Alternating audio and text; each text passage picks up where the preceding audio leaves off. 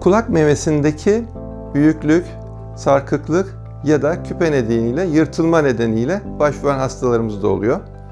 Ağır küpeler takanlarda uzun zaman sonra kulak memesinin biraz daha aşağıya doğru büyüdüğü e, görülebiliyor. Uygun e, bir plan yaparak ne kadar küçültmek istediğini hastamızın öğrenerek e, daha güzel bir e, kulak memesi elde etmek mümkün. Eğer bir yırtık varsa bu yırtığında tekrar küpe takılabilecek şekilde e, bitiştirilerek estetik olarak dikilmesi mümkün. Bu ameliyatlarımızdan güzel sonuç alıyoruz.